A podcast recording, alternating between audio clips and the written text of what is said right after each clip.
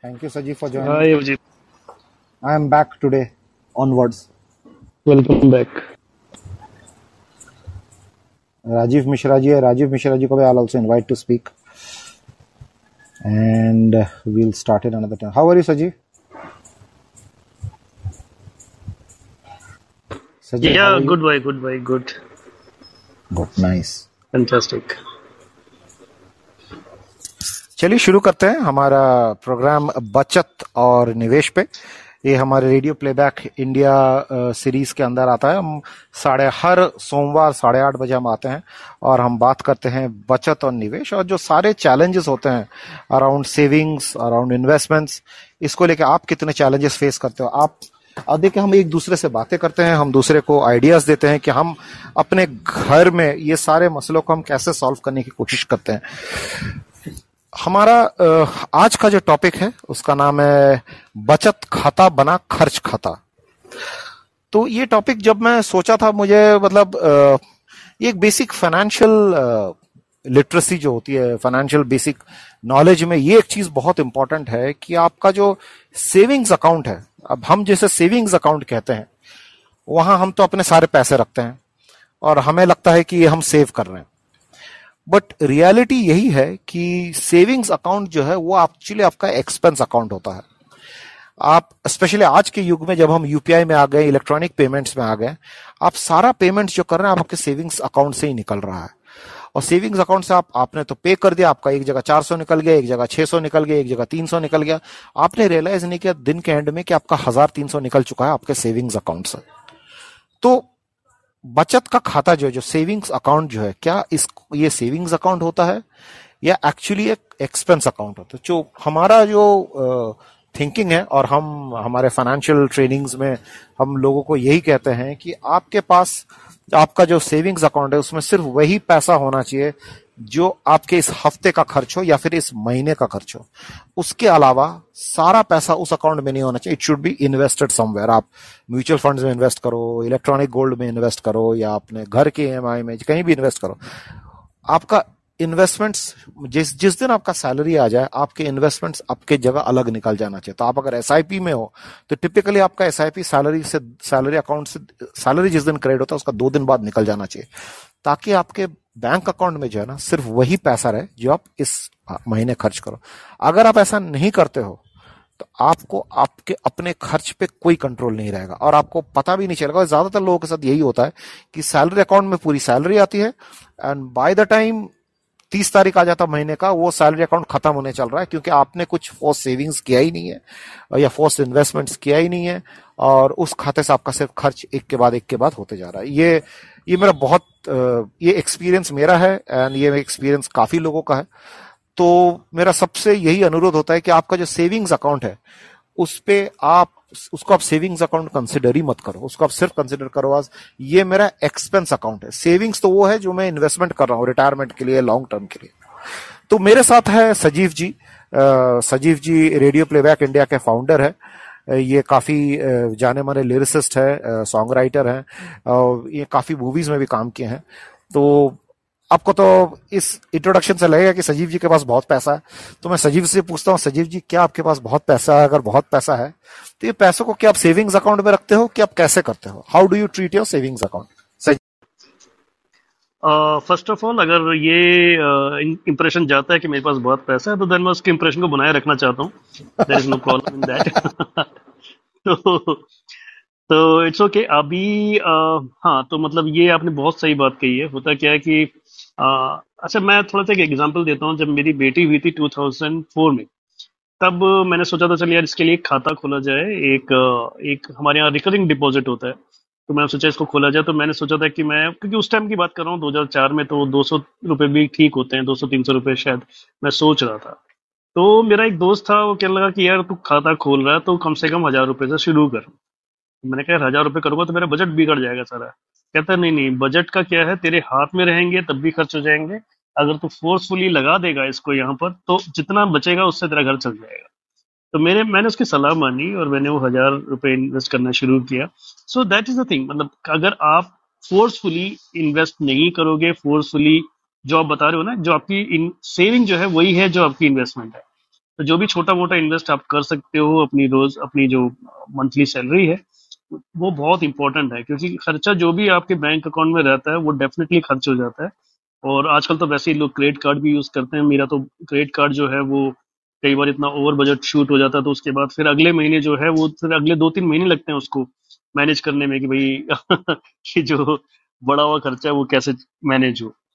सो so, ये सब चीज़ें चल रही हैं, तो इसका मतलब ज़रूरी है कि आप जो है थोड़ा फोर्सफुली कुछ अमाउंट जो है वो लगातार अलग अलग चीज़ों पे लगाएं। और मैं तो ये कहता हूँ कि जैसे एक वो ऐड भी आता है कि मल्टी मल्टी प्लेसेस में आप इन्वेस्ट करें, लाइक कुछ आप लगाएं म्यूचुअल फंड में, कुछ इक्विटी में भी लगा सकते हैं, कुछ थोड़ा बहुत आप फिक्स सेविंग सरकारी सेविंग जो है उसमें लगा सकते हैं, है ना।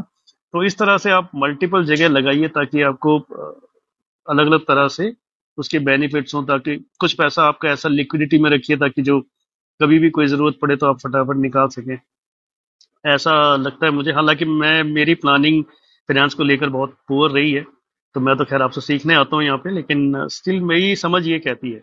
अजीत नहीं, थैंक यू सो मच सजीव जी, आपने बिल्कुल सही कहा जो आपने ना एंड में आपने कहा डाइवर्सिफिकेशन, ये बहुत जरूरी है। और आपका डाइवर्सिफिकेशन भी ना चेंज होता है विथ टाइम, जैसा आपने बताया ना कि कहीं लिक्विड भी होना चाहिए। लिक्विड इसीलिए होना चाहिए क्योंकि आपका कोई इमरजेंसी एक्सपेंस होना चाहिए। तो हम हमेशा यही रेकमेंड करते हैं कि आपका जो सिक्स मंथ का एक्सपेंस है, नॉट सिक्स मंथ का सैलरी, सिक्स मंथ का जो आपका खर्च है वो आपको कहीं एक ऐसा जगह पार्क करना है जिससे आप ओवरनाइट निकाल सकते हो इन टर्म्स ऑफ इमरजेंसी। तो आज के रेट में देखो तो फिक्स डिपॉजिट्स काफी हाई हो गए, एट परसेंट करीब हो गए। तो अगर आपका दूसरा कोई सैलरी वगैरह नहीं है और आप यू you नो know, आप जॉबलेस हो गए कुछ हो गए, तो ये तब काम आ जाता है कि अगर आप fix deposit at eight percent fix deposit में अपने सिक्स मंथ का एक्सपेंसेस कहीं से फिक्स डिपॉजिट बना के रखा है, तो कभी आपका जॉब चला जाए या आपको कोई इंजरी हो जाए कि कोई मेजर ट्रेजिडी हो जाए, तो ये छह महीना का जो आपका आपने जो कहीं सेव करके रखा ना वो तुरंत काम आता है। बट अगेन ये सिर्फ लिक्विडिटी वाली पार्ट है, इसके अलावा आपको एक लॉन्ग टर्म सेविंग्स करना पड़ेगा। जैसे सजीव जी ने बताया डाइवर्सिफिकेशन है ना, बहुत इंपॉर्टेंट चीज है कि आप सिर्फ एक चीज पे इन्वेस्ट ना करो। ऐसा ना हो कि आप सिर्फ एक रियल एस्टेट घर बना रहे हो और आपका कहीं नहीं, आपको इक्विटी में इन्वेस्ट करना है, आपको डेट में इन्वेस्ट करना है, आपको इलेक्ट्रॉनिक गोल्ड में इन्वेस्ट करना है, आपको प्रोविडेंट फंड में इन्वेस्ट करना है, आपको कंपनी के शेयर्स अगर आपको मिल रहे हैं उसमें इन्वेस्ट करना है, आपको मल्टीपल जगह इन्वेस्टेड रहता है। हम सब लकी है, मैं यही मानता हूं, क्योंकि इंडिया एक ऐसा देश है आज के डेट पे जो अगर आप बीस साल इन्वेस्टेड रहो तो आपको एवरेज एनुअली आठ से बारह परसेंट मिलेगा। कोई देश नहीं है इस दुनिया में जहां आठ से बारह परसेंट आपको रिटर्न मिलता हो। इनफैक्ट जितने डेवलप्ड कंट्रीज है ना उनके रिटर्न परसेंट होते हैं दो परसेंट डेढ़ परसेंट ऐसे होता है, क्योंकि इन्फ्लेशन भी कम होता है। बट इंडिया में आपका रिटर्न इन्फ्लेशन से बहुत ज्यादा मिलता है, तो इसीलिए यू मस्ट स्टे इन्वेस्टेड। आप जितने यंग हो मैं कहूंगा उतना एग्रेसिवली आपको इन्वेस्ट करना चाहिए, देन आपके ऑप्शंस आगे बढ़ जाते हैं। चलिए मैं पहुंचता हूँ राजीव जी से। राजीव मिश्रा जी, आपके क्या व्यूज है इस टॉपिक पे? अभिजीत जी, मैं तो ये बार आपसे जानना चाह रहा हूँ कि जो मैं मेरा इन्वेस्टमेंट का प्लान रहता है वो आपसे शेयर करूँ और समझूँ कि मैं ठीक कर रहा हूँ या नहीं, इसके लिए थोड़ा सा आप मेरा मार्गदर्शन करें। मेरा एक तो जैसे लिक्विडिटी की बात आई, तो लिक्विडिटी में मुझे सबसे बेस्ट तो लगता है म्यूचुअल फंड्स में, क्योंकि तो जब भी जरूरत रहती है तो एक वीक में तीन से चार दिन के अंदर पैसा वापस आ जाता है। और सेविंग बैंक में मैं, मैं बहुत ही कम रखता हूँ और लॉन्ग टर्म में भी मैंने यूपीआई मतलब म्यूचुअल फंड में ही इन्वेस्ट किया हुआ है। बाकी कुछ जैसे टर्म इंश्योरेंस है वो ले रखा है, कुछ एल आई सी भी ले रखी है, लेकिन ज़्यादातर इन्वेस्टमेंट एस आई पी के थ्रू ही है।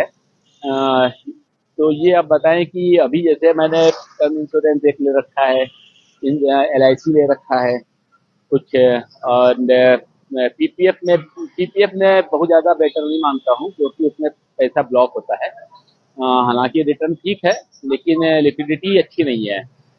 तो अभी थोड़ा सा आप मुझे बताएं कि और इसमें कैसा है। और एक दूसरा जो नेशनल पेंशन स्कीम है वो उसमें मैंने बिल्कुल नहीं किया हुआ है, तो वो मुझे बहुत ज़्यादा बेटर लगती नहीं है।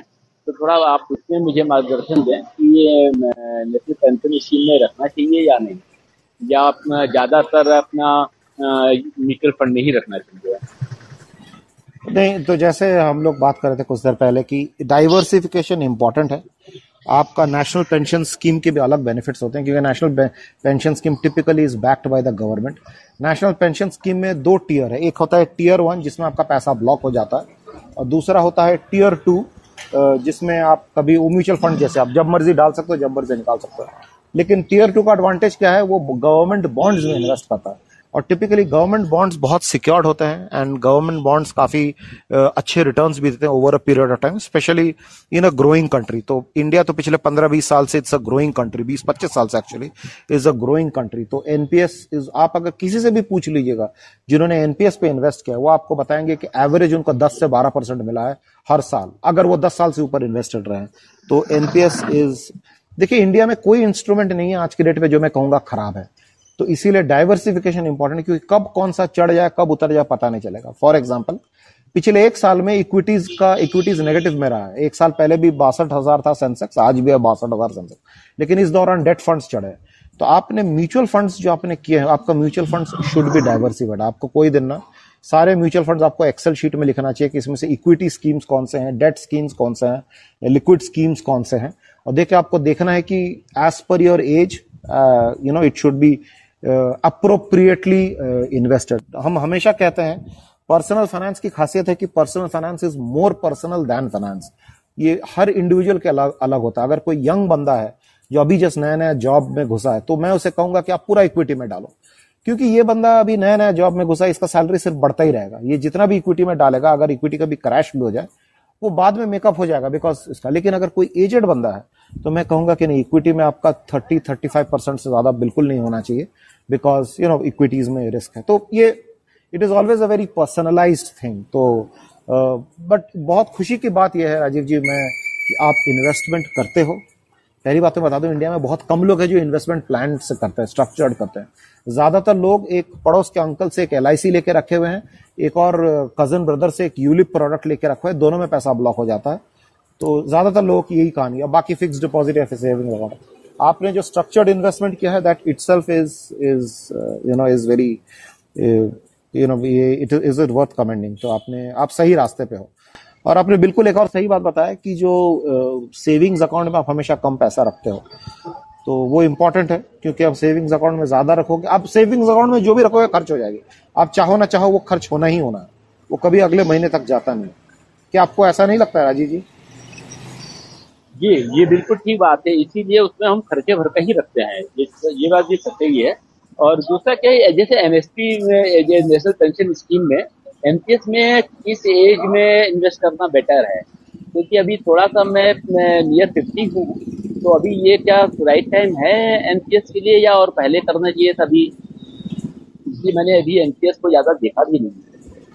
नहीं, एनपीएस के लिए कोई टाइम बुरा नहीं होता है। इनफैक्ट आप लेट भी हो, it doesn't matter. India is a growing country. अगला दस पंद्रह साल इंफ्रास्ट्रक्चर में बहुत इन्वेस्टमेंट होने वाला है, बहुत गवर्नमेंट बॉन्ड्स निकलने वाले हैं, बहुत कॉर्पोरेट बॉन्ड्स निकलेंगे, वो सबका फायदा आपको एनपीएस में मिल जाएगा। Tier one, tier two, tier one में भी करके फायदा नहीं है, क्योंकि पहले टीयर वन में करने से टैक्स सेविंग्स मिलता था, पचास हजार तक आप कर सकते थे।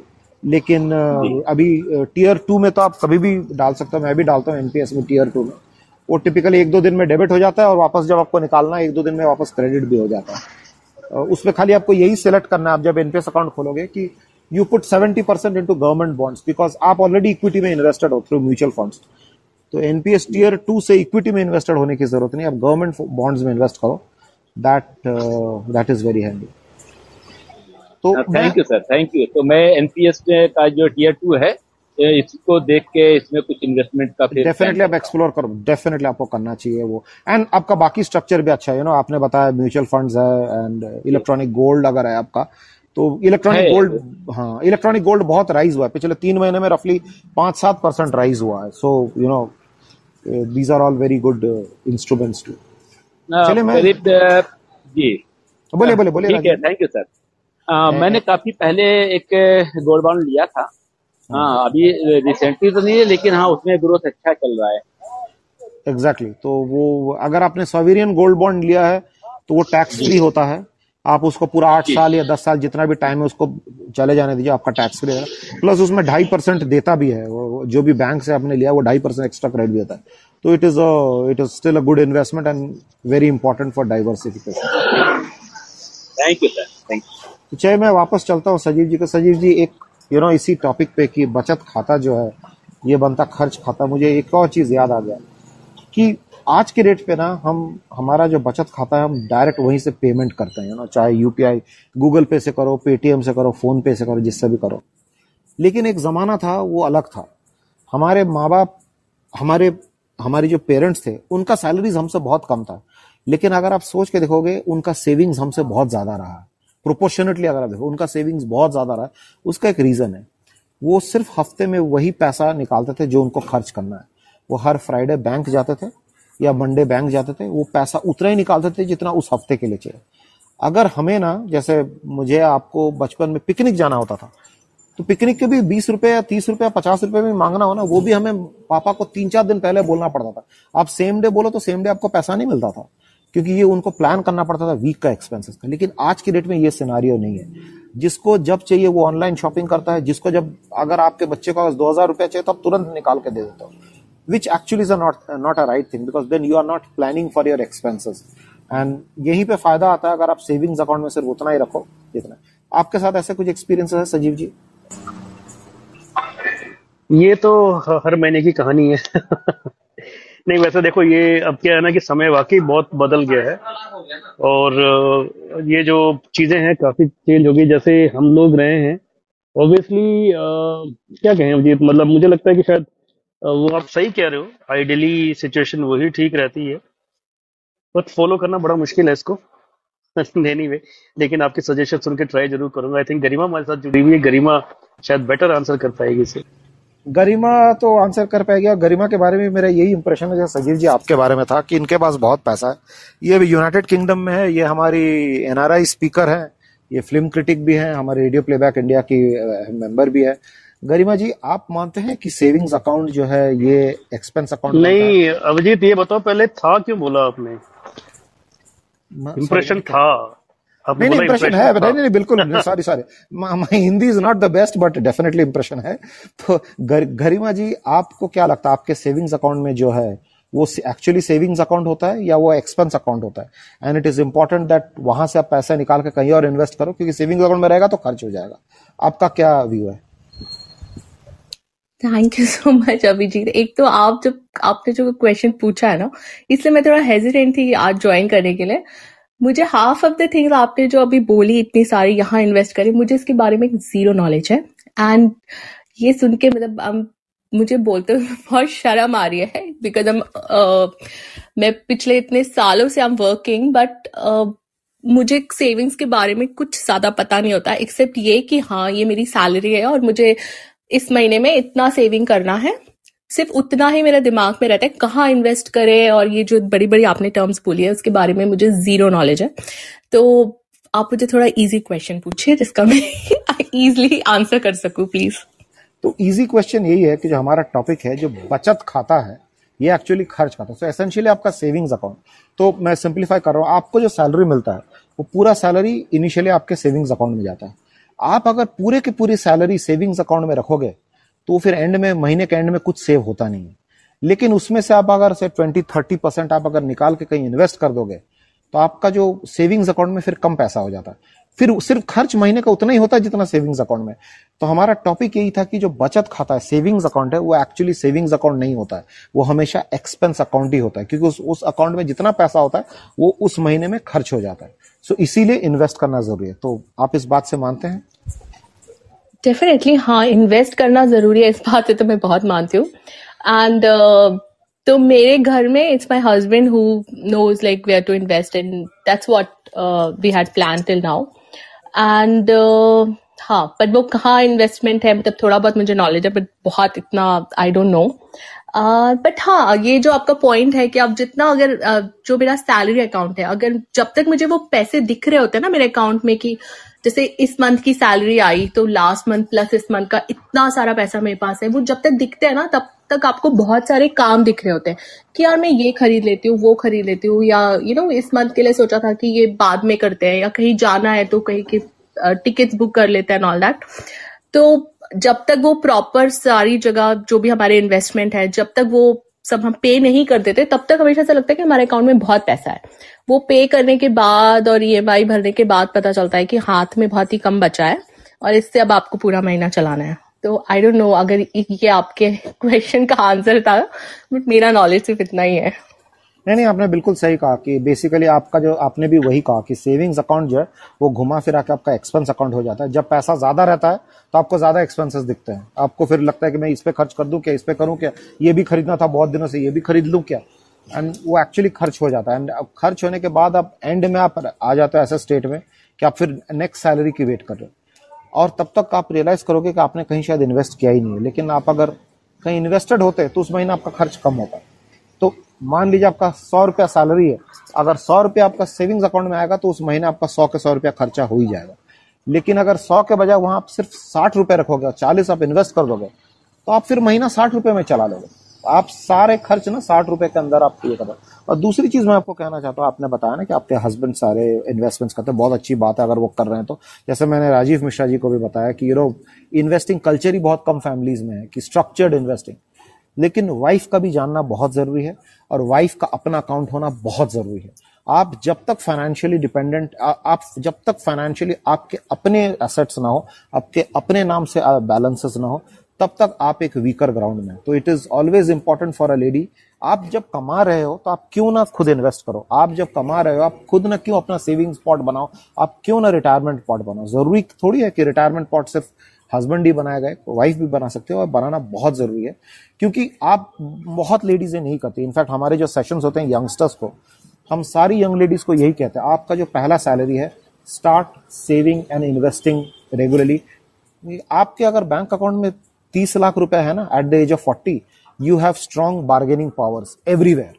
चाहे हस्बैंड के साथ आपकी लड़ाई हो, आपके कहीं भी, आपका स्टैंडिंग ही अलग होगा आपके फैमिली में अगर आपका अपना बैंक अकाउंट हो जिसमें आपका अपना इन्वेस्टमेंट्स हो, आपको खुद को आइडिया आपने कहाँ कहाँ इन्वेस्ट किया, आपके कितने हैं, खुद आपका रेस्पेक्ट ज्यादा होगा फैमिली में। तो मैं तो रिक्वेस्ट करूंगा कि सिर्फ हस्बैंड इन्वेस्ट करना is not important, you should have your own PAT, not you, every lady should have their own PAT and uh, you know every everyone should look to invest and it is important.